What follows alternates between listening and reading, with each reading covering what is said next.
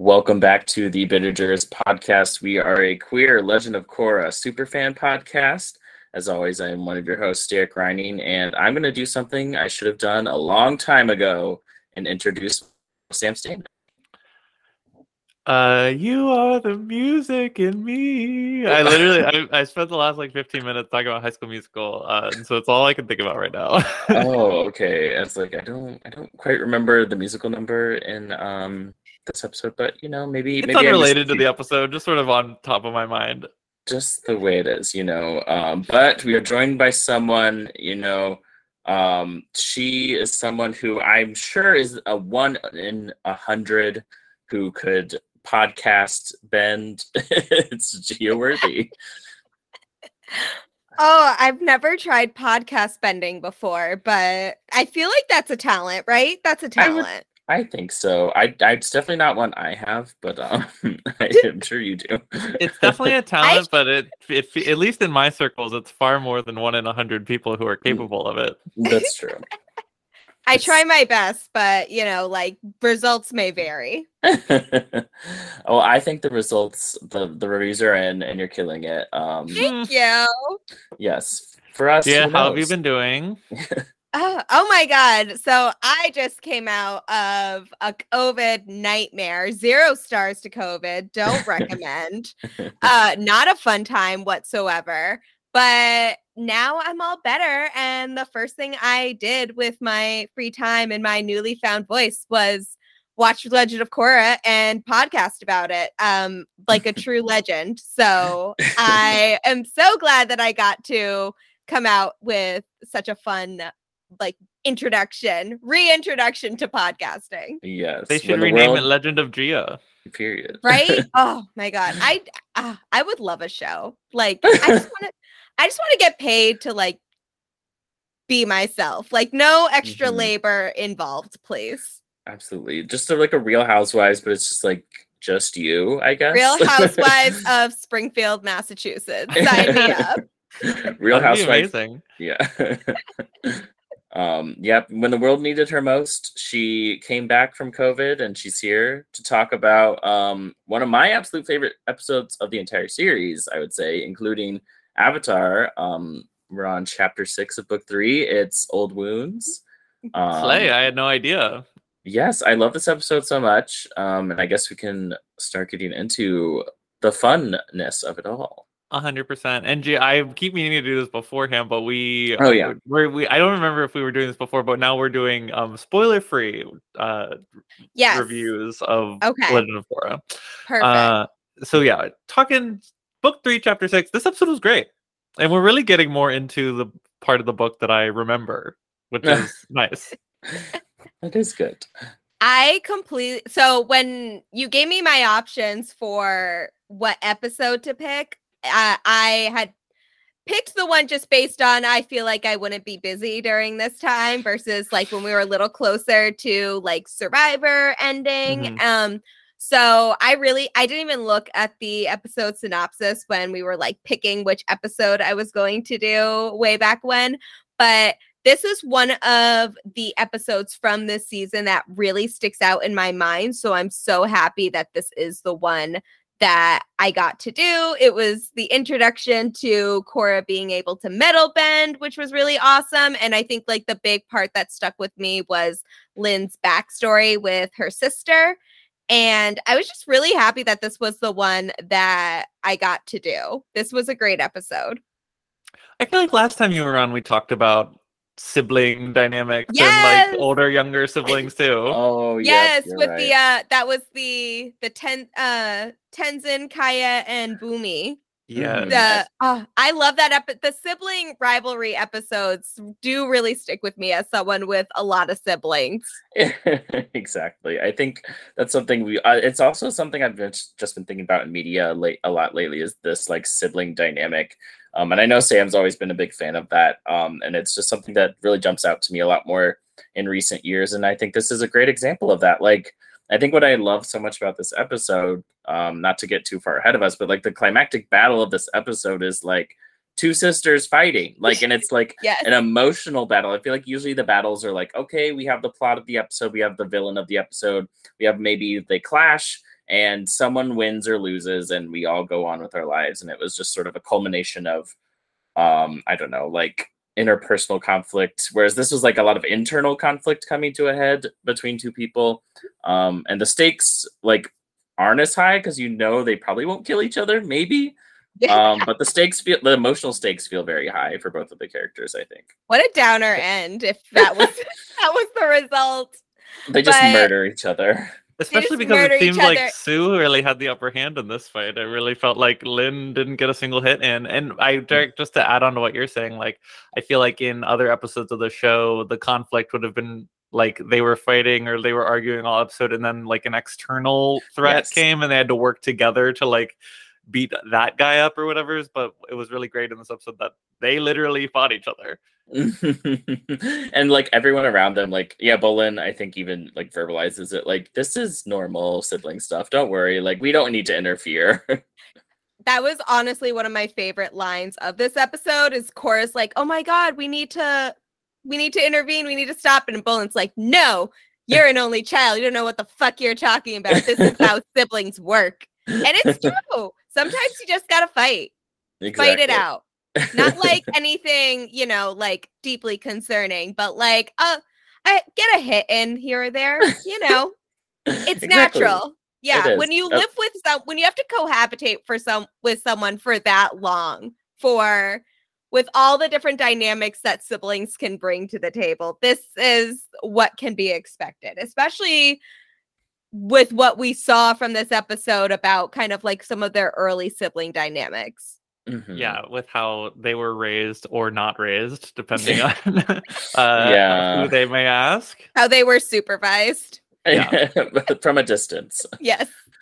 Like, I really just... hope that the next Avatar has a sibling. I don't know if they should be older or younger or a twin, but just like it really feels like none of the avatars we know. The closest we have is that um, what's his name? Old Fireface, whatever his head, whatever his ah, head was. Roku? Uh, yeah, Roku and the Fire Lord, like it, they were kind of siblings, but they, they didn't really. Friends. Yeah, like they did, they were the same age, but it's not even like they had a, a dynamic where one of them was jealous of the other one. It just seemed like they both were fine with their stations in life, um, and so I feel like it'd be fun to see an Avatar with a sibling.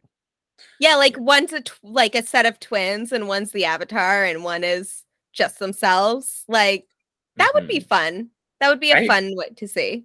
I agree, especially because like obviously we've talked about this before, but there's Sokka and Katara, there's Zuko and Azula in the original series, and then in Korra we've got Mako and Bolin, we've got the Sue and Lin stuff, we got Tenzin and Hit, like all these sibling dynamics. Like clearly, it's something the writers are interested in. It's like to me, it's honestly strange that they haven't explored that with any of the avatars. Like I'm in the Kyoshi books, I don't think she has any siblings, if I remember correctly. I don't. I haven't yet read the Yang Chen book that just came out. Don't know if she has siblings, but I assume based on air nomad culture, that's just like not a thing. Um, so I, it's it's interesting to me that, that it isn't something they've addressed at all, at least for like yeah. the Avatar. So I would maybe. love yeah, I would love to see like a team avatar where one of the members is a sibling. Just adds a whole other layer of complexity to the dynamics. Like we know Team Korra is just a hot mess in every way, and I love them so much. Like there's what disasters. I love them, but like I would love to see a dynamic like that with also that complicated layer of like a sibling happening in there. Definitely. Absolutely. And speaking of Team Korra being a hot mess, I made a joke last episode about being on Asami Watch, and literally she was her face was featured in like one scene and she didn't have a line and then she was not in the rest of the episode. It like I I think she was only in the previously on. I did not see her at all. She was at the she was at the breakfast table in the first scene. Yeah. She, she, was there, and then she didn't say a single thing, even when Varrick showed up, and then was not even featured in the rest of. It's like why wasn't she with the rest of Team Avatar when they were waking up Lin at the end of the episode? She just wasn't at in any other scene. What was going on? What are She's... they doing? She's a busy lady. I love Asami, but like, Same. I want to uh, see her more. She has she has one of my favorite arcs throughout the whole series and like uh like when she's originally introduced she seems like someone that could be an antagonist and she actually ends up like befriending Korra and being part of Team Avatar. So it's just like even like from everywhere like to the end and I've read the comics that happen after the series. Like I just really love Asami's arc and she's great. I would love to see more of her as well. I honestly didn't even realize that like Mako did not do anything until the last episode. Like I was I I love Team Korra, but like Mako's a give or take person for me. Yeah, mm, um, he has one line mercifully. I think yes. it's, which it's weird. I like ever since we've gotten here, I feel like it's like mostly just Korra and Bolin are, are really the two avatars, which is like yeah, that's yes, you know, just bringing in Asami and we're perfect. But um, we love we love the unstable duo. Like those are those are the messy two, and I love them both. They they have a special place in my heart. Absolutely. This is the Lin Beifong insult arc. Uh, and every episode, people are just going to come in and ravage her whole persona. Um, and okay. so that's what we can't get in the way of. Yes. Yeah, that was that's the thing that bothers me about this season in particular. Like I actually really like seasons 3 and 4 a lot and I think like the villains that are in the or like the antagonists of the seasons and three and four are really good and they make for really nice storylines. But like, why why are we still bringing up Lin and Tenzin being a thing like all these decades later? Who the fuck cares? Like Tenzin's fine, I guess, but like yeah, it's I, so I refuse funny. to believe that Lin would be still holding like a candle for him like decades later. Come on now. Especially so because funny. it doesn't even seem like Sue would have been talking to Lin while Tenzin and her were together? Like, first, how does she even know that this even happened? Maybe they were like a well. The, I don't. I don't know how she knew they like broke up. Maybe I. I feel like Sue's Sue's kind of a gossip and probably learned from someone. Um, Tough. but I. Yeah, that's what I was gonna say. They probably had like a shit talking like moment about that part. Lin. That part where Suyin says that uh that her and Toph made up like all those years ago and like worked out their issues, I bet so much money they just talked a sh- ton of shit about uh about Lin. Like exactly. That's how. What better way to bond? exactly. Like, oh, she's yeah. the worst. Even though she's the one who literally gets like physically scarred because of their shenanigans. Yeah. I have a lot of thoughts on on the backstory as yeah. well. But yes, justice for Lin. Absolutely. Yeah, we can uh talk about uh, that's like obviously these two sort of storylines going on here. We've got the present day and then we've got this sort of other story going on here with Lin having these flashbacks brought on by um acupuncture, which is something I've never done. Have either of you ever done acupuncture? Absolutely I not. I actually just started seeing an acupuncturist as uh for like an alternative therapy solution mm. and it was great. I did not okay. it does not feel like how I would expect acupuncture to feel like, but mm. I didn't hate it. So okay. I'm going to go back on Saturday. You know, like oh. I would, unlock any memories. All the all the trauma, all the repressed memories.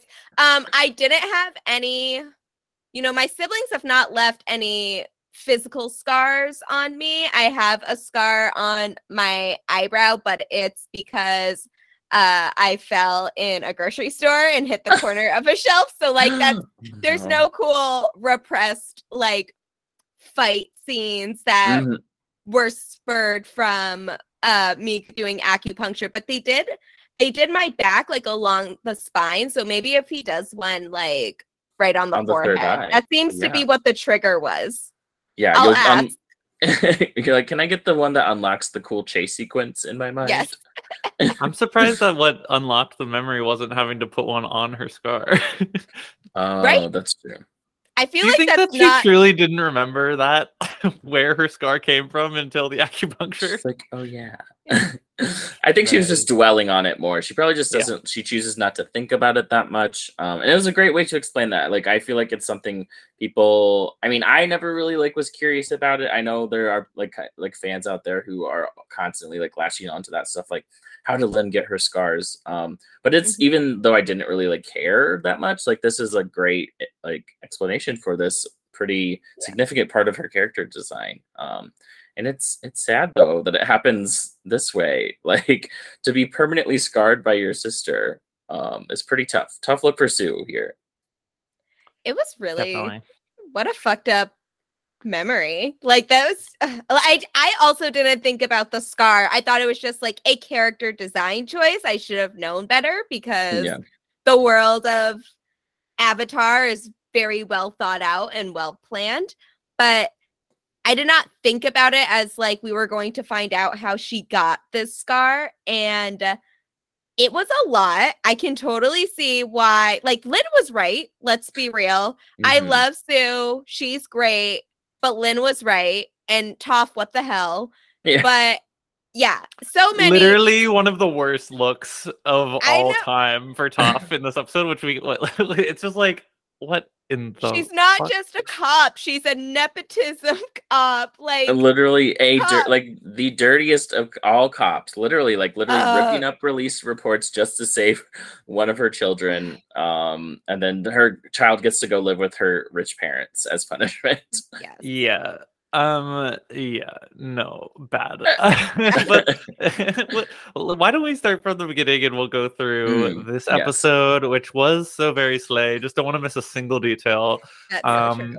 As mentioned, this uh, this this we episode starts with the single frame of Asami in the entire episode. Uh, everybody's everybody's at breakfast and they're like, "Wow, we haven't seen Lin since last night since she screamed at Opal." Poor poor opal. I'm glad she gets closure here too because Lin Lin was pretty fucked up to her i will say. Even though like we said i feel like Lin is pretty justified in her sort of resentment towards her sister. There's no need to take it out on poor opal especially because she's just like literally the most kind and gentle human being we've seen on the show. Yeah has is... opal ever done anything wrong? I think not not that no. i've seen i've yet to see proof of this Exactly. All she said was, I'd like to get to know you. And Lin said, Get away from me. Which, like, fair, but then also, like, not to Opal. Like, no. There are other people you can tell to fuck off instead. Yeah, like the Himbo twins, sure, they can take it, but like, yeah. why Opal? She didn't do anything. I bet the artist would really be able to take it and turn mm. it into some beautiful sculpture work as well. I agree. Yeah, I feel See, like the... he would never want to get to know, like he would not willingly sign up to get to know anybody. He's just he's there to exist and create. That's what he does. Mm-hmm. Yeah, he would be like, "Can you please uh, mold this banana for me?" I don't know. I don't know what his interests are beyond making banana sculptures. That should be our next spin-off character. Like, yes. I want to know more please trying to clearly... get his art off the ground trying to sell it in various galleries across yes. the earth kingdom we just well, this... travel with art on one of those on the sky bison and which just mm-hmm. like adventures around the world i'm and sure like they'll think of a better name they're that's what they do but yes well, we'll have to know his character name, and then we kind of just like the Legend of, or you know, Avatar, the Earth Sculpture Art, Man, Art Avatar, the Last Artbender. mm-hmm. Big slay. I love it. I'm obsessed. A yeah. watercolor bender. Oh, yes. that'd be cool. Mm-hmm. Okay, I could see Earth that. tones, like this. Yeah. Mm-hmm. Lighting a kiln with some fire. Yeah. Mm, yes, um, clay bender. Clay. Ooh. Okay. So the, the the the two boys who have invented this game, Power Disc, come in and they're like, Korra, you should play with us or whatever." Uh, and then Korra's like, "I would, but I can't metal bend." And Sue's like, "Duh, what?"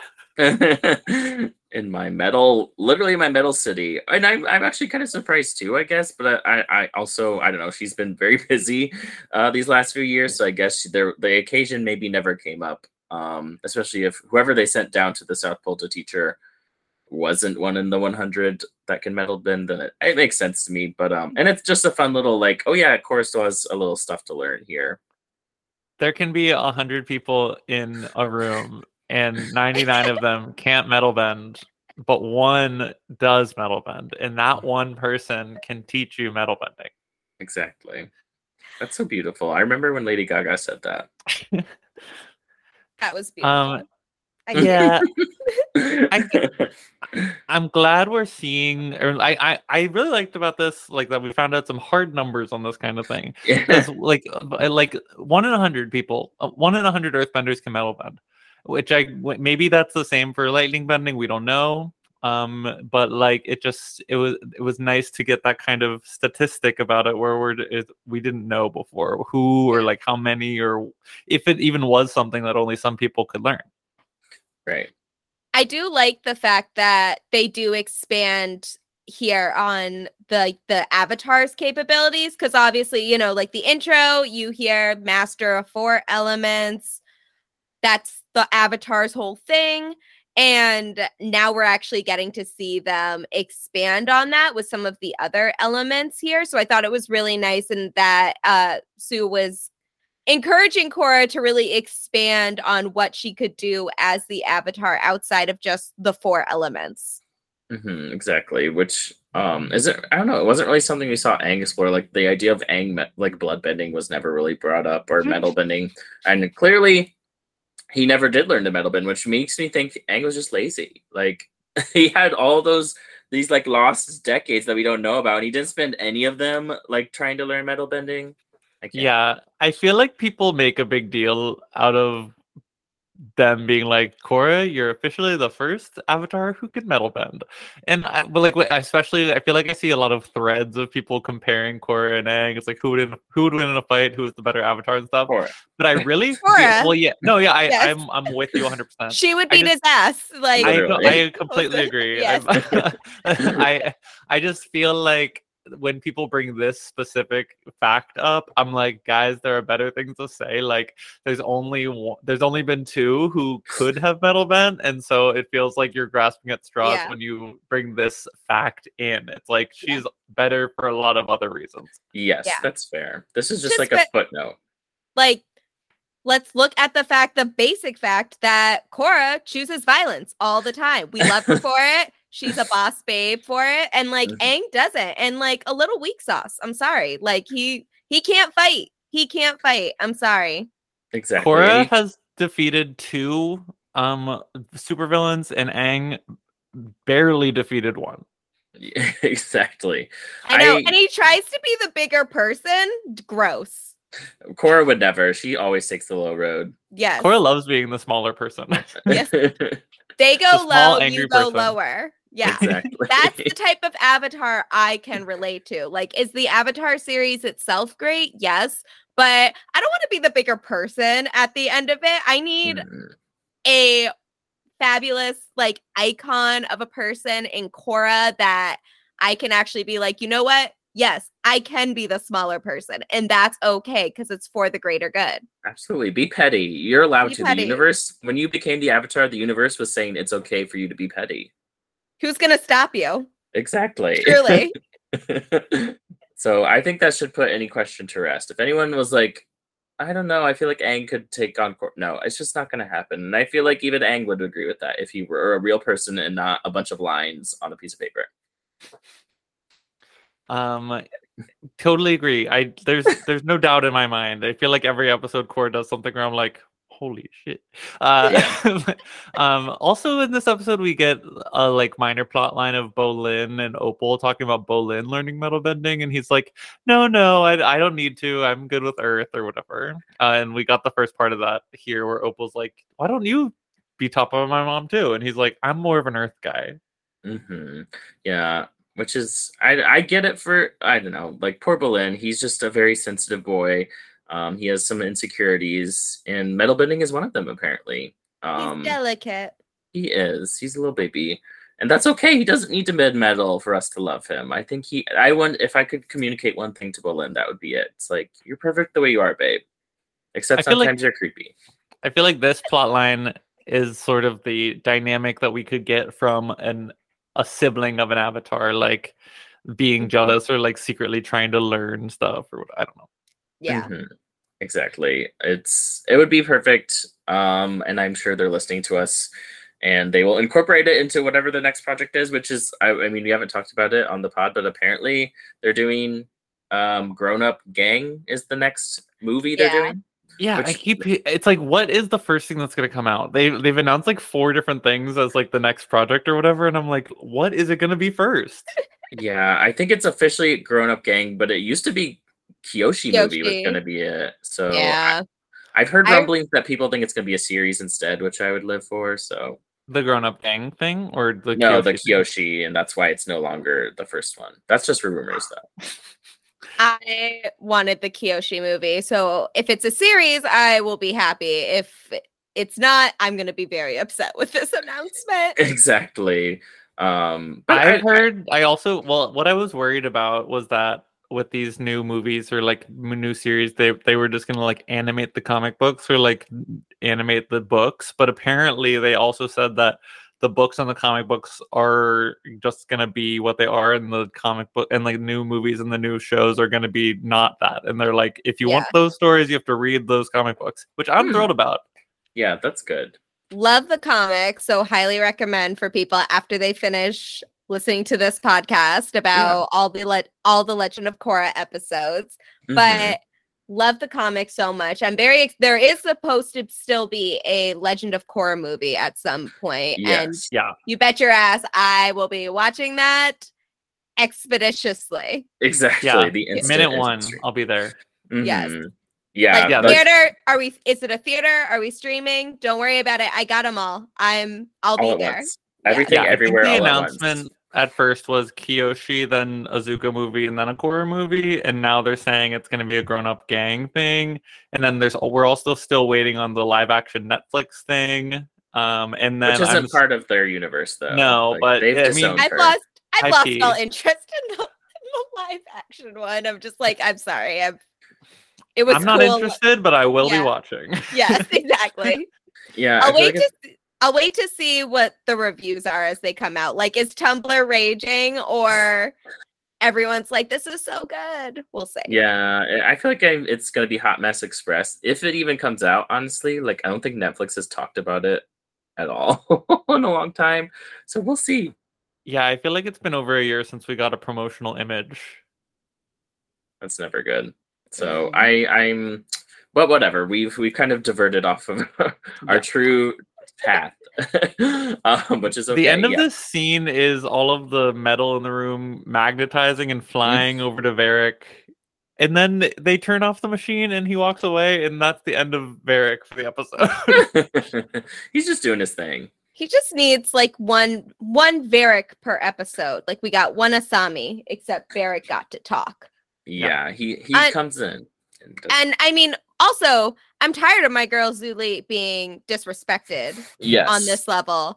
I and I know how I know the rest of her storyline, but at this point in the story, I won't spoil anything. But justice for my girl Zhu Li. Like, come yes. on now. She doesn't need to pick up your metal scraps. Yeah. Absolutely. She didn't do anything. And also, like, aren't there like butlers and shit in this gigantic mansion anyway? Why is she the one responsible? There yeah. are like 30 metal benders who could exactly. do what he's asking yeah. her to do. Let Zhu Li say fuck. I'm ser- like anyone in this series deserves a fuck pass. Like be it's able her. to drop the F bomb and one episode. It is her. She Absolutely. deserves. And maybe in the movie, that. if they can get away with it, they get their one. I think it's it should be Zhu Li's. I would totally watch a what would what would it have to be? If you say fuck is that automatically rated r or? it's a pg-13 i think the pg-13s yeah. get one okay. fuck. Okay yeah. So pg-13 i would totally see a pg-13 version of Korra with one fuck only if it's allotted to Zhu Li. She deserves. Yes. and it's like nothing else about the movie is like pg-13 it's all on the same sort yes. of level. It's just that she gets to say fuck. Yeah exactly. Deserves that's worth the rating change absolutely um but yeah so this uh, clearly like something's going on with these magnets here with Varrick but we don't know where that's all going quite yet um Varrick's mind is a mystery so I guess we'll it's giving out. ongoing plotline sort of watch the next episode yes. and maybe you'll see where that went stay uh, tuned yeah, so that's the end of the scene. And then the next thing is we see Lin out and about and she starts yelling at guards for not being attentive enough, even though nothing is going on at all.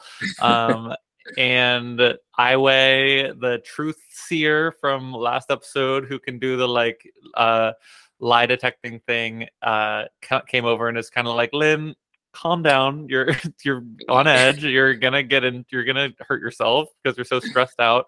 And he gives her the I, when he gave it, he gave her the card of an acupuncturist. And when he did that, I really thought it was gonna be him. Um, and, but he, he had the card on hand, and then it, it was just another guy. But he was like, "Go to this acupuncturist. Uh, it'll really help you, and maybe like you'll stop being such a downer." Yeah, a separate bald man in the city who does acupuncture, not him. One bald man can only do so much. You need multiple bald men to cover all the bases of your spiritual needs. That's that so has true. always been the belief of this universe. like, bald men, you know, they're the pillars of this society, and that means there has to be multiple throughout at least mm-hmm. one sort of structure in a population. Um, but yeah, Aiwei with his amazing jewelry, um, gets his little scene, and then he dips because who would want to be around Lin for that much longer? Especially I, when she's so on edge. She has she yet is, to see the acupuncturist, so she's struggling. He's also the same voice actor as Wan Shi Tong, right? Or uh, like it just seems that way uh, from his voice. It's it, it's making me think it's Wan Shi Tong anyway. Uh, Could be. I, I haven't looked reused, it up. Yeah, same. But I, I, do know obviously there's lots of reused. I feel like voice actors, or at least Grey DeLisle makes another appearance here. Um, she's doing like she's pulling like triple duty now at this point. She is she's Minghua and now she is young um Lin, which I think is a oh. good a good choice. I think she does a good job of mimicking um Lin's voice actress. I feel bad that I don't recall her uh, off the top of my head, but I think she communicates that really well. Don't know who Su Yin her like young voice actress. It reminded me of Ty Lee though for some reason. Maybe it's just because I was making the like Azula connection, but mm-hmm. I don't know who voiced Young Su. But she also did a great job. The voicing is excellent. Yes. I would say absolutely. Uh, okay, and then we get this quick scene of Team Evil, and they're just like mm. hiding out. And I love this all the shots of Republic City where there's like some spirit vines and some spirits flying around and still in the middle of the city. I feel like all of those scenes are just very beautiful. Um, and they're just sort of like, oh shit, like we attacked the air nomads and now there's cops everywhere. We need to leave. Uh, and they're I love this. I love the throwaway line where they're like, you don't want to take out the president anymore, and they're like, no, that'll have to wait. it's like okay. um, and yeah i mean i i love i love these four i i just wish that they were in more of every episode i mm-hmm. love an evil team with a, de- a to-do list an mm-hmm. itinerary but also they're flexible enough where they can switch up the itinerary if needed because who would have thought that all of republic city would be looking for them right now like we love a team with a flexible plan Absolutely. They're prepared for anything, but you know, they've got their their spreadsheets ready to go. Yes. Um, I love them too. This is such a great group. Absolutely. Mm-hmm. Um, and they have so many talents too, as we've seen. They like speaking of like specialty bendings, it's like these people have every single thing like on lock. Don't you worry. We've got our lava bender who like for sure killed some people. Like like how are those people supposed to get out of that pit of lava? I'm sorry. He those people are dead. while looking into who voices Aiwei, I oh. also looked at who voices Young Su, and it is the voice of Toph Beifong herself. Oh, you're oh. right. Okay, I knew it was familiar. Jessica Flower or Jessie Flower. Interesting. I live. Um, I yeah, that makes total sense to me. That's perfect though. I mean, Young Toph makes a lot of sense. Um, yeah, I don't know who voices medium like medium age Toph. I don't. She's not quite old Toph. She's not young Toph. She's medium. Well, um, I'm on the um, page right now. Hold on. Yes, but she does a great Higgins, job. Okay. Whoever that is. Slade. Eight even.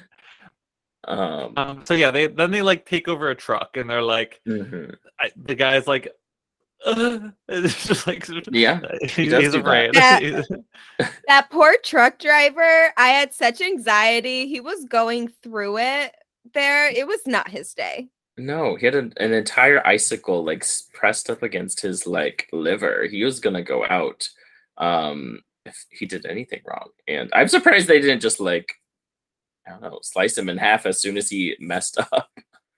But they're merciful legends, I, that's why. Um, sorry, I'm lost on the uh, IMDb page of oh voice oh acting. God. Um, no, yeah, I I loved all the truck stuff. I this is like the a later scene in in the e- Team Evil plot, but I loved when Ming Minghua was the one driving the car at the end. yes, with her water hands. I love her. Mm-hmm. Oh yeah, she she had so many cool water things, especially in the in this first scene. She like had a grip on the guy's shoulder and like a like a knife blade up to his throat. Probably it, it, we. Oh, I just love the evil people. Yeah, they're so fucking cool. Like it's hard not to root for them, honestly. Um, but yeah, as we we see, they they escape the city in this truck. Um, and the final, um, as we'll see later on at the very end of the episode, they have mysteriously figured out where Korra is. Ooh. Yeah. I was kind of wondering if Zahir like was astral projecting like Jinora or like how he figured that one out. It kind of we'll see. Nowhere. I can't wait to figure out. It was a weird, yeah. Though it was an odd cliffhanger, and it did not explain how we got there at all. Yeah, we just see him meditating, and he opens his eyes and he says, "She's with the Metal Clan." Um, he looked back into the episode that was titled "The Metal Clan." It's like I don't think anyone's called them that other than the episode title from last week. So I he maybe just like read the script and he's like, okay, that's that's his superpower. I think is he can like look at the script of the TV show and like know where people are. Uh, but yeah, so Zahir clearly has something else going on that we don't know about. Um, I can't wait to find out. But yeah, that's that's the Team Evil update. They're hot on Korra's trail. I hope to find out soon how he figured that one out. I'm mm-hmm. I, I gotta know. Um, but yeah, mm-hmm. when we go back to uh Zaofu, Lin has gone to the acupuncture studio. I, mm-hmm. I, this was a surprise to me. I I feel like she would have been like, I'm not doing that. Some new age mumbo jumbo. Yeah. Yeah.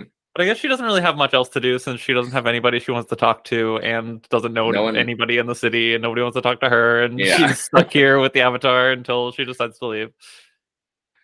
Anything to get out of the Metal Clan family. Like, am I right?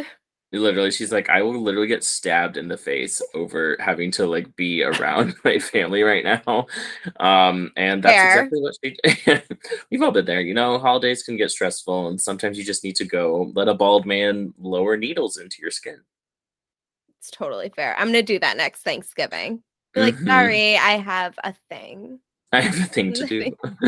um, Very important. Rather than create new family trauma, I'm going to unlock old family trauma. Yes. Exactly. So it'll be like you all are still there with me.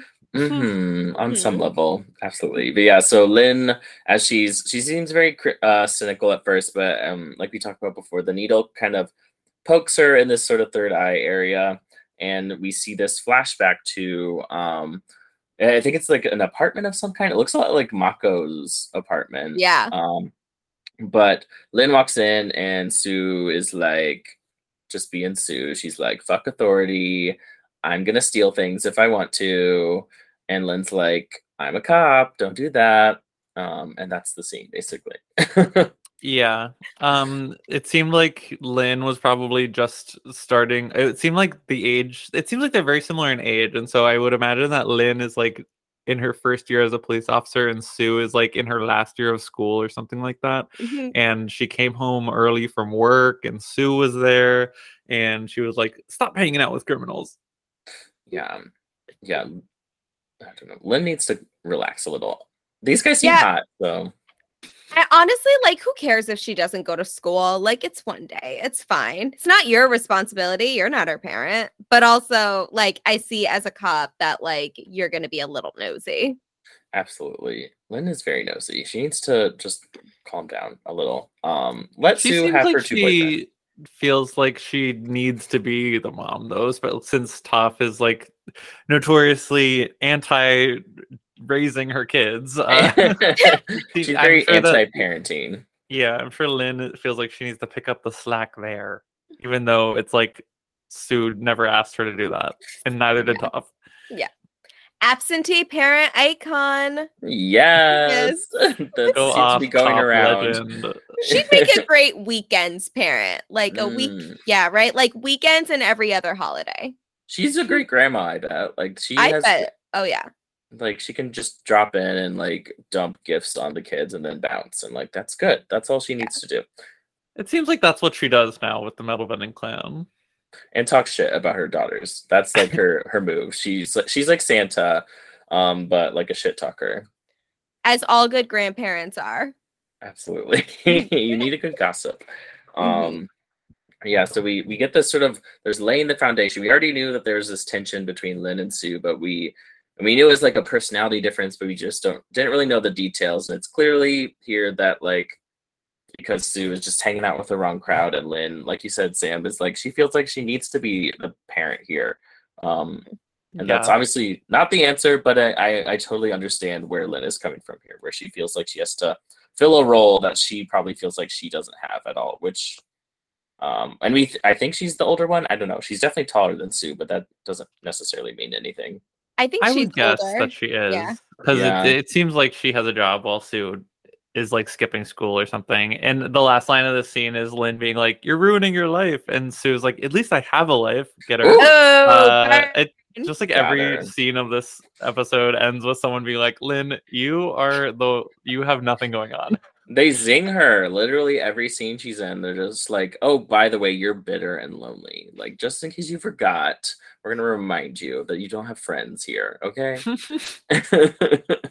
so we go and we see Su taking Korra out to the old metal bending field to see what mm-hmm. they can get done. And like Bolin is like trying to watch them, and they instantly notice him, and they're like, "Do you want to learn too?" Uh, and she, he's like, "No, no, I'll just watch." Uh, and Korra metal bends. She's able to metal bend. She's the first metal bending avatar. Take that to the one other person who might have been able to do so.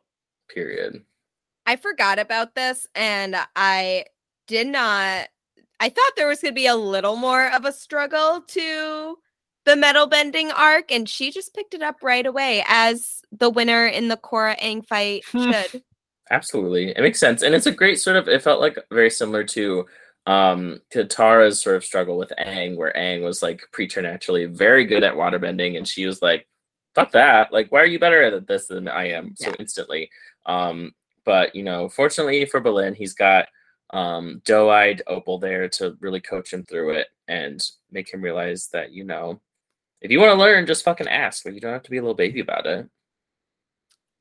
Yeah and i i really like this later where top bolin is like Toph's my biggest hero like i've wanted to learn metal bending ever since i like heard about her or whatever and he's tried in the past and it just hasn't worked out and he might have to face the fact that he can't do it Mm-hmm. mm-hmm. He's just like us. He's a huge Toph stan. even despite even though we learned she's like such an awful parent, I'm like, I what a queen. Honestly, it's fair. Like she's not my parent. I don't I don't need to know her parenting style to stan. Exactly. Even, she's a fake.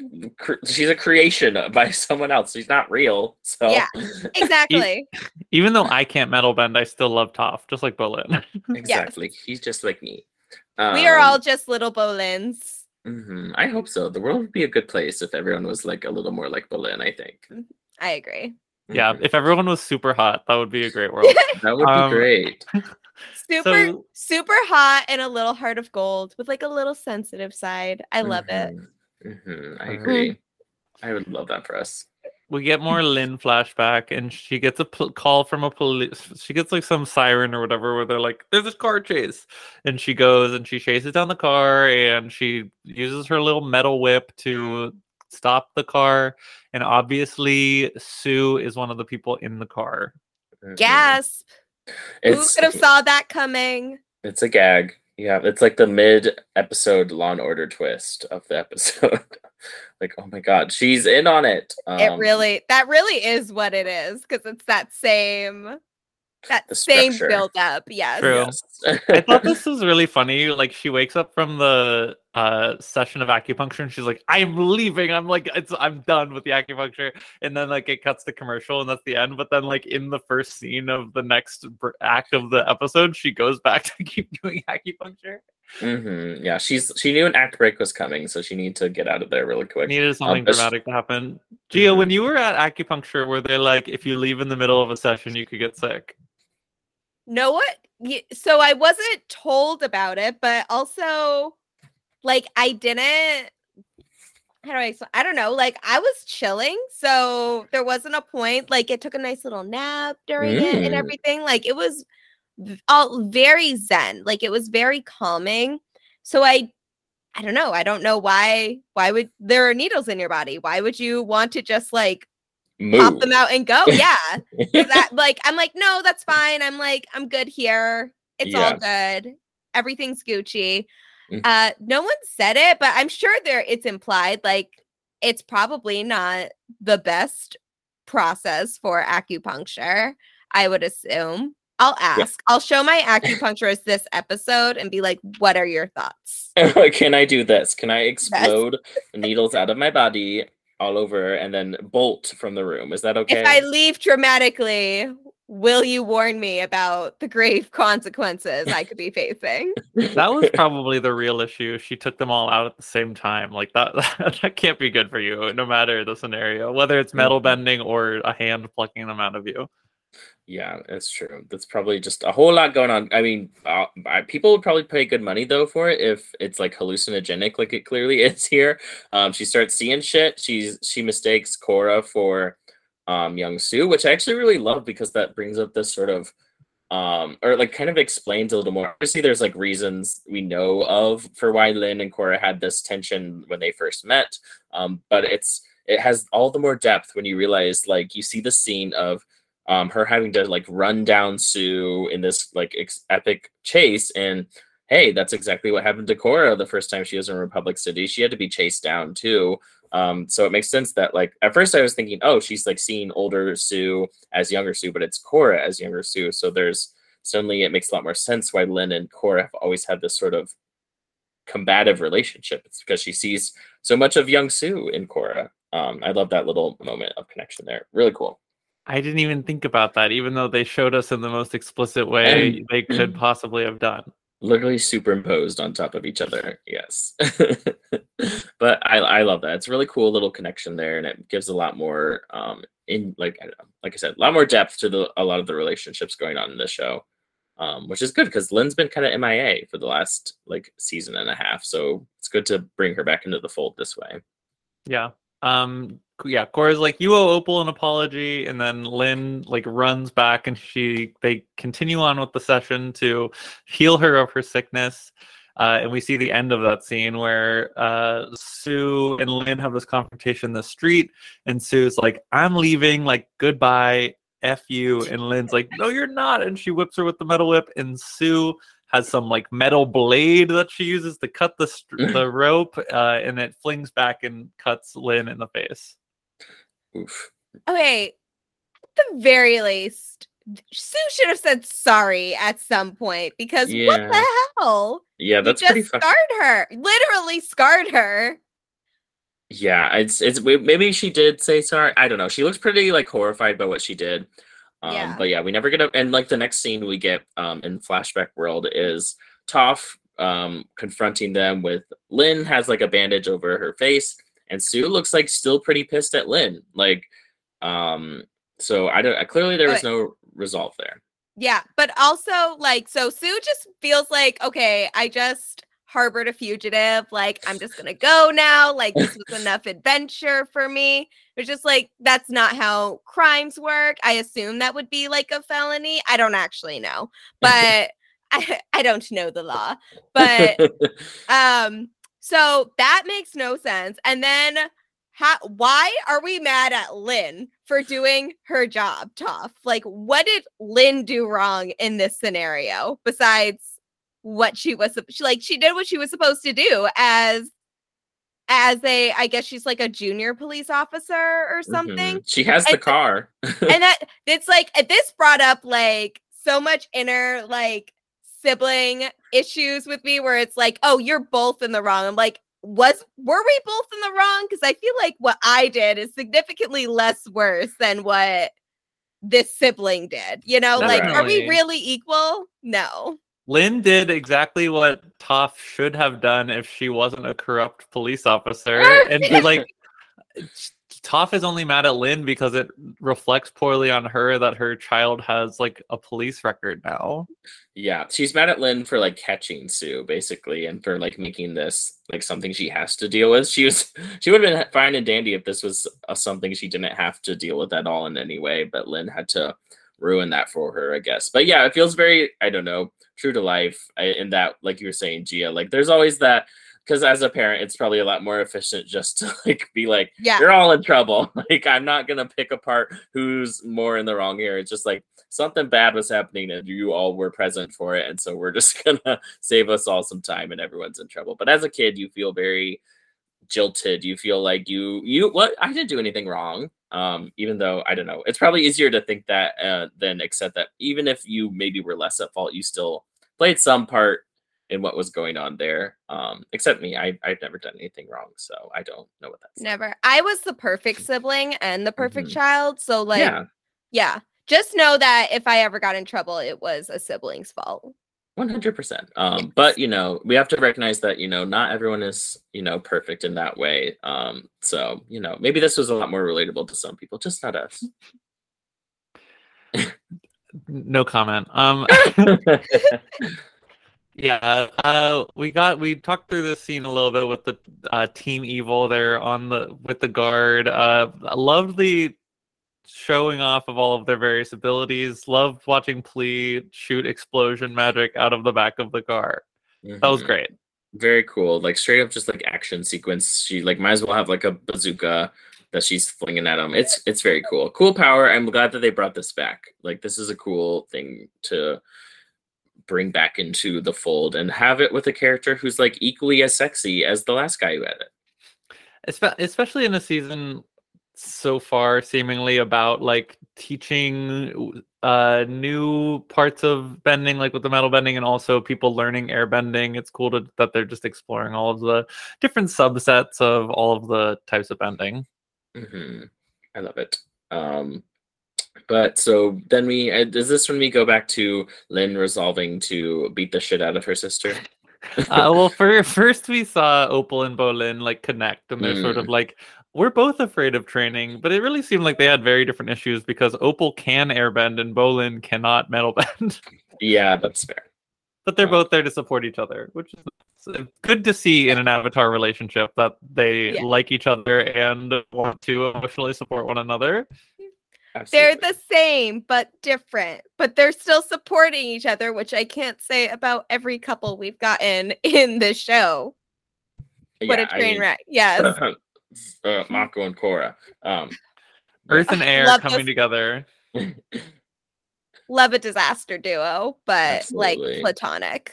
Mm-hmm. I'm glad they're broken up. Sorry, sorry. the uh, wait, what's their what's their ship name? Makora. Makora. Yeah. Um. Yeah. I'm. I was never a Makora's uh shipper.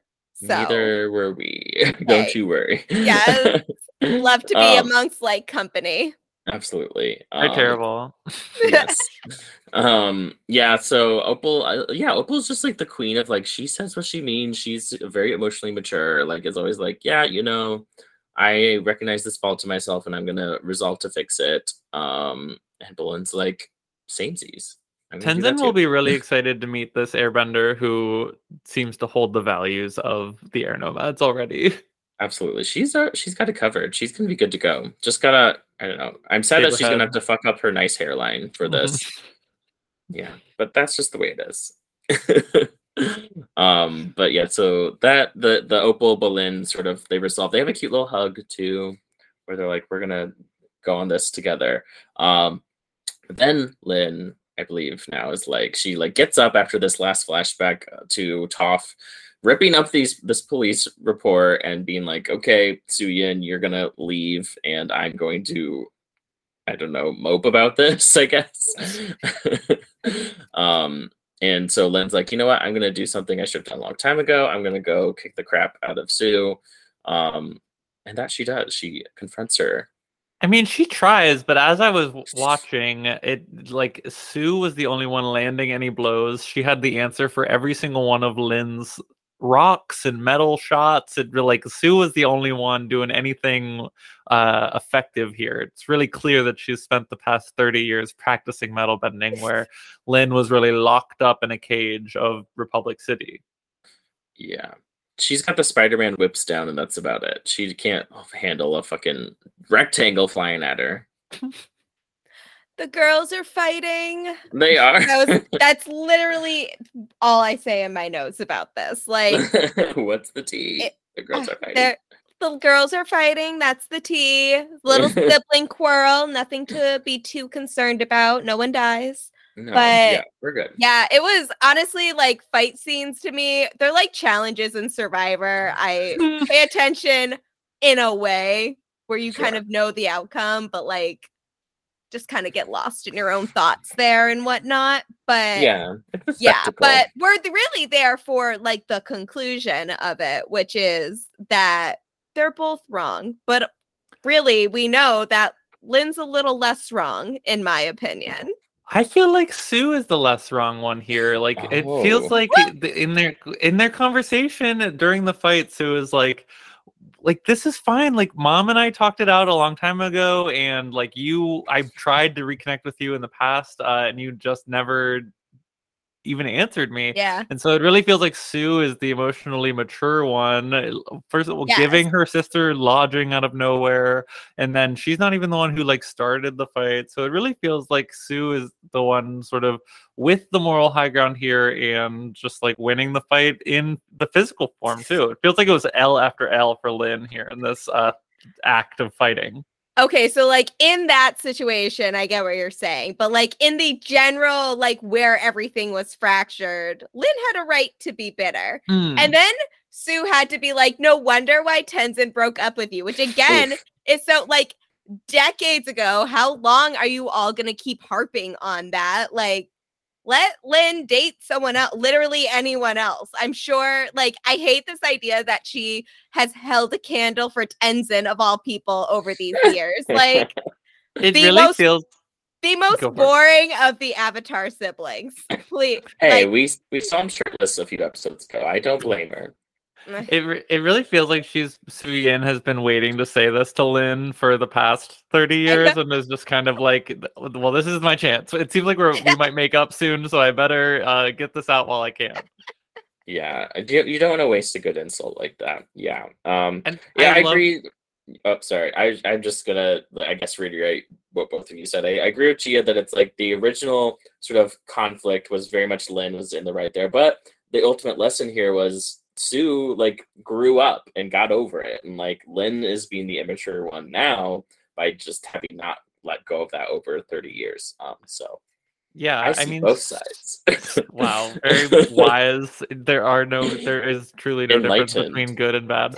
Uh, like no, yeah, like Su has clearly explored the world and become a different person, where Lin, it seems, is still like chasing after the never gonna get pride from their mom or whatever. But I I just liked uh, in their fight too. Before we move on, that like Su says basically the exact same thing Korra said at the end of the last episode, where Korra was like, "Su is right. You're a bitter, lonely woman who is never going to change." And then in this episode, Su is like, "You're a bitter, lonely woman who's never going to change." Yeah, she's like, I say this a lot. Actually, I say this to everybody who will listen. I love that. but yeah, Opal flies in, ultimate airbender move, and says, No more fighting. Yeah. very SpongeBob. Yes, very SpongeBob. Let's be sensible and bring it off. Um, she's here to save the day. I don't know the reference based on when, that. When the Big Meaty Claws um, Band Geeks episode, SpongeBob yeah. says, people let's be sensible and bring it off. Um, and then they say oh the talking cheese is going to preach to us now. Mm, yeah. mm, mm, well i know that line. Uh, yeah. what a classic episode.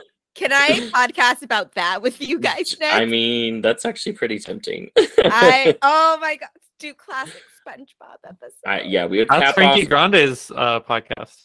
Is it really? What? oh Ugh. We don't have much competition then, I guess. Yeah. So basically, it's a new idea. We're doing. Yeah, it might as well be. Um, that's funny. But yeah, Opal comes in. She stops the conflict. She's like, "Hey, girlies, um, why are you like literally destroying my home? Um, this is weird. Stop fighting." Um, and so they are sort of forced to reconcile here in this moment. And Su has her whole speech, like you said, Sam, about like, yeah, I have moved on, and I know I don't know if she's like admits any fault. well, uh, yeah, she does. She's like, I was pretty fucked up as a kid, but she doesn't like specifically apologize, which is, you know, not great. Um, but the the idea is that Su has moved on. She moved on with Toph. She tried to reach out to Lin. Lin refused, and that's why we are here now. Like you had every opportunity to be healthy and happy with us, um, and you refused because you just couldn't let go. Um, and so Lin has to reflect on that a little. Yeah, I'm glad that they res- are starting to resolve their issues. I can I can kind of understand Su not necessarily apologizing for what happened, because she just feels like that was so long ago and like that she's not even the same person anymore. So it's like, what would an apology really even mean? But who knows? Uh, but they didn't even talk it through that way. Su is just kind of like, yeah, that was stupid. Uh, okay, let's move on. yeah. uh, good for her. You know, just keep it vague. She also probably just like has no idea what Lin's even specifically mad about. Lin probably has like a laundry list of things she's mad at Su about. So she's like, I don't know which one to apologize for. So I'm just gonna give a sort of blanket apology. And another thing. Yeah. Literally. That's what I just yeah. think it's funny that yes. Um, I also really wanted that kale smoothie that Lin had. Ooh, yes. Lin has a sort of like healing 16 hour nap, which sounds so amazing to me right now. Just like, yes. can I sleep for 16 hours and wake up to like a big hunky man handing me like a smoothie? Lin is in her self care era in this episode. She does acupuncture, she sleeps a bunch, and she uh, vents and she drinks kale. Mm-hmm. I want I need a very rich sibling to let me stay at their place and let the the employees of the household be serving me different smoothies throughout the day after my 16 hour nap. Yes, and you get to like scream at your siblings and make them feel horrible. And then I can remind them of all the reasons why I am the way I am because it's their fault. Yes and any and that I'm gonna go get a smoothie if yes. you want to join me. that would fix me too. yeah, that's a, I think that's the, all of our live lives woes would be solved if we had like a, just an extremely rich sibling, like who I could yell at. Yes, yeah. who would just take my verbal like uh, like I, I don't know barrage and then just like okay bye I'm gonna go sleep and get new clothes um all on your dollar and yeah. you're just gonna have to deal with it my worst fear is truly me having to be the rich sibling like to be mm. the one to mm. provide for it no i want to be rich by proxy like Absolutely. where i don't have to work hard but i can reap the benefits of my family's hard work throughout the years that is truly the dream Mm-hmm, 100%. That is, I think, what we are all striving for here. Yes. Um, but yeah, so Lin and uh, Opal have this nice little, they come together. Lin's like, I'm sorry for like screaming at you. I am a grown woman and you are my young niece who was like maybe what 17 probably um so i apologize for that um and she just looks like so chilled out i'm so so proud of lin Mm-hmm. She probably just, you know, she needed to smoke a bowl and just like lay down for a few hours and just yes. figure her shit out. She finally took off the police chief uniform too. Like, girl, you're off duty. You don't need. It's like when the, it's like if she was going to an airport or something and she wore her police chief outfit. It's like, yeah. Can you just act yeah. like a normal citizen? Take off the blue line flag, please, Lin. Yes. It's not that serious. Yeah. Like, just need you to chill for a bit. Like, let's That's- be real. Mm-hmm. It's a she... family establishment. We're just, we're trying to have a good vibe here. It's yeah. hard to have a good vibe when like one of your family members is in like a very strict uniform for especially when your interaction with that sibling uh, in that uniform is the yes. reason for like all of your trauma and like why yes. you had to leave and go about the world at like the age of 16 absolutely yeah. it's like if if your sibling like kicked you in the face while wearing like a clown suit and then next time you see them they're in a clown suit again. It's like what are you trying to accomplish here? Insensitive much? Not exactly. only do i not regret what i did i've also made it my entire personality and have been doing it for the past 30 years still. Yes and i'm mad at you. And i haven't forgot what you did. You have probably and i won't remind you but i will hold it against you that is a very sibling thing to do. This the Legend of Korra gets sibling dynamics down very well. Very much so. Um, which is what makes me love this episode so much. It's like they reach a happy conclusion. Everyone sort of resolves through their issues.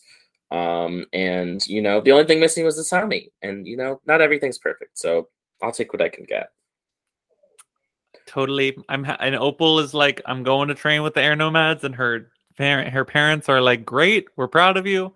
Uh, and yeah, it's all tied up with a bow. I agree. Great episode. Slade. Um, no, no, yeah. great episode. Absolutely, yeah. Are we? Mm-hmm. Well, any concluding thoughts, or those are concluding thoughts on old wounds? Um, clearly, some shit's about to go down in Zaofu because the baddies know where the other baddies, the good baddies, are. Mm-hmm. Um, so it's gonna it's gonna be kind of scary, but you know, I believe in our our girls. I think they'll survive. Maybe we'll I see. hope so. It would be yeah, weird to start a new Avatar cycle mid in the middle middle of a season. That'd be fun. I don't know. Don't rule it out. You never know. It's called change after all. True. It could be about Ooh. like changing the diapers of the new baby avatar. Mm. the fourth season is just them raising a baby. Yes. yes. Season four is titled Full House. Spoilers. Three bros, a billionaire, two bros, a billionaire, and a baby. Yes. Oh, I'd watch that. Yeah. Honestly. With like Not- magic powers. Yeah. Yes. Very much so. Baby. And a pizza shop. Baby not Korra. And a yeah. lot of trauma. So much trauma to go around. Absolutely. Yes. Uh, it's enough to throw in a kale smoothie. Um, but yeah, I think that concludes us on a really excellent episode. We're almost halfway through the season, which is kind of hard to believe. Um, but I'm I'm loving it so far. Um, Gia, any anything else you want to say, or do you want to just go right into plugs and all your little projects you're doing right now? I no, I mean I'm a really big fan of Legend of Korra. I'm so glad that I got to come back for season 3 to talk about another favorite episode of mine from the mm-hmm. series. So this was really great opportunity. So thank you both so much for having me. This was so good and I'm really glad that I got to be a part of your journey through the Korra series. Thank you for joining us. It's it's yeah. so fun. You are the I think you've become our sibling correspondent, which is weird because we had yeah. little siblings on last week. But correspondent. Yes, the Korra. Oh my god. I'm honored. Honored, uh, honored, honored. I have a request for season four, but I will say it after the podcast because I don't want to give away my request afterwards. Okay. The last time, yes. some there's only been three people, including you now, who have requested an episode for uh, book four, and last time they some Rachel Hobbs was on recently and was like, "I'll I'll give it to you after the podcast," and she requested the only episode that has been taken so far in book four. Oh so... no, I don't have no, I don't have a specific episode. I want like an episode that highlights a specific character that has okay. not yet been introduced. So I just don't want to spoil yet right. what is to come. Yes. Okay. okay, that makes sense. Yes. Um, I'm excited. Well, is there anything you want to plug before we go?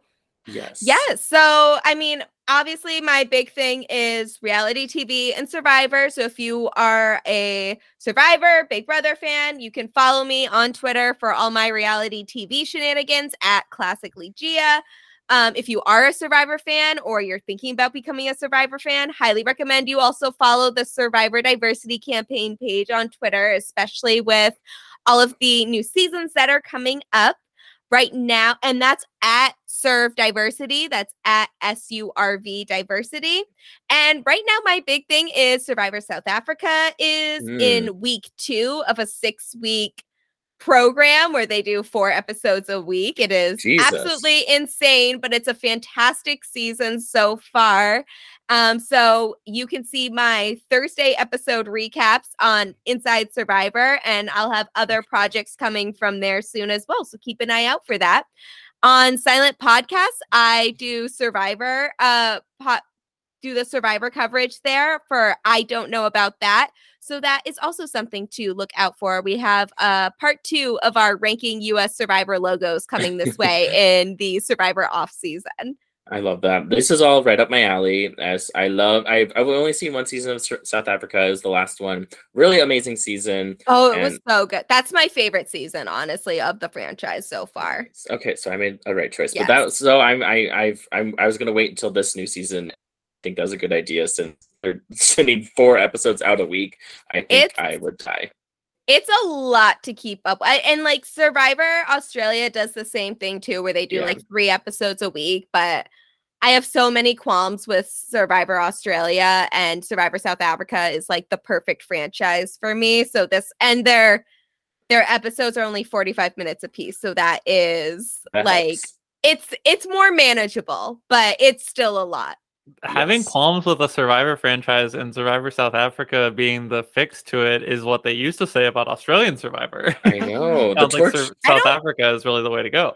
I don't understand people's obsession with Australian Survivor. Like I there are some really great characters that come out of it, but some of the production choices are questionable to me. That's personally. fair. I will say I do people do talk I think the challenges on Australia are great, but I will yeah. say South Africa, or at least the one season I watched, had some really cool twists that I think US Survivor yeah. absolutely should implement that were really fun and didn't feel like uh, horribly game breaking. They're just cool. A hundred percent. And their cast what their cast in the season eight, the Immunity Island season was incredible. Oh mm-hmm. my god, such a messy so, crew. They're great, fabulous yes. people. So yeah. go watch that season. Um, yes. But uh, Sam, do you have plugs you would like to plug? As always, I'm begging and pleading our legions of listeners to give us a five star review and uh, write a little note to us uh, here on the Apple Podcast app. But otherwise, you can follow me at Sam Stanish on Instagram and Twitter. You can follow this podcast at Editors Pod on Instagram and Twitter. Plugging as always Vanuatu, Christine Palin's uh, Survivor Vanuatu watch podcast. Need to li- need to watch the episode that was for this week before I listen to this week's coverage. Uh, but it's been awesome so far, so I can't wait. Absolutely. Um, you can follow me at Rain Derricks on Twitter. You can follow my other podcast with uh, the same said Christine at Shadowplay Gaze on Twitter. Um, the I, I we'll we'll we'll have new episodes at some point. Don't worry, it'll come back. We're just in a in a bit of a we're both busy little bees. So, um, but just follow us if you want to keep updated with the Utena posting that we do there. Um, follow along with our Otter Creek coverage. Oh, um, we are almost to the end of that, honestly, at least recording wise. Um, True, we're a little is, ahead now. Yes, we are. But it's been such a fun season. Um, I'm so excited to um, for people to listen to those episodes and keep watching. Um, and you can follow us at Bitter Jurors Pod on Twitter and Instagram. Um, I think that's everything. We've plugged everything you could possibly plug on this podcast. That's huge. Good, t- good job, team. um, well, we'll see you all next week for episode seven. Um, and happy trails. Bye. Bye.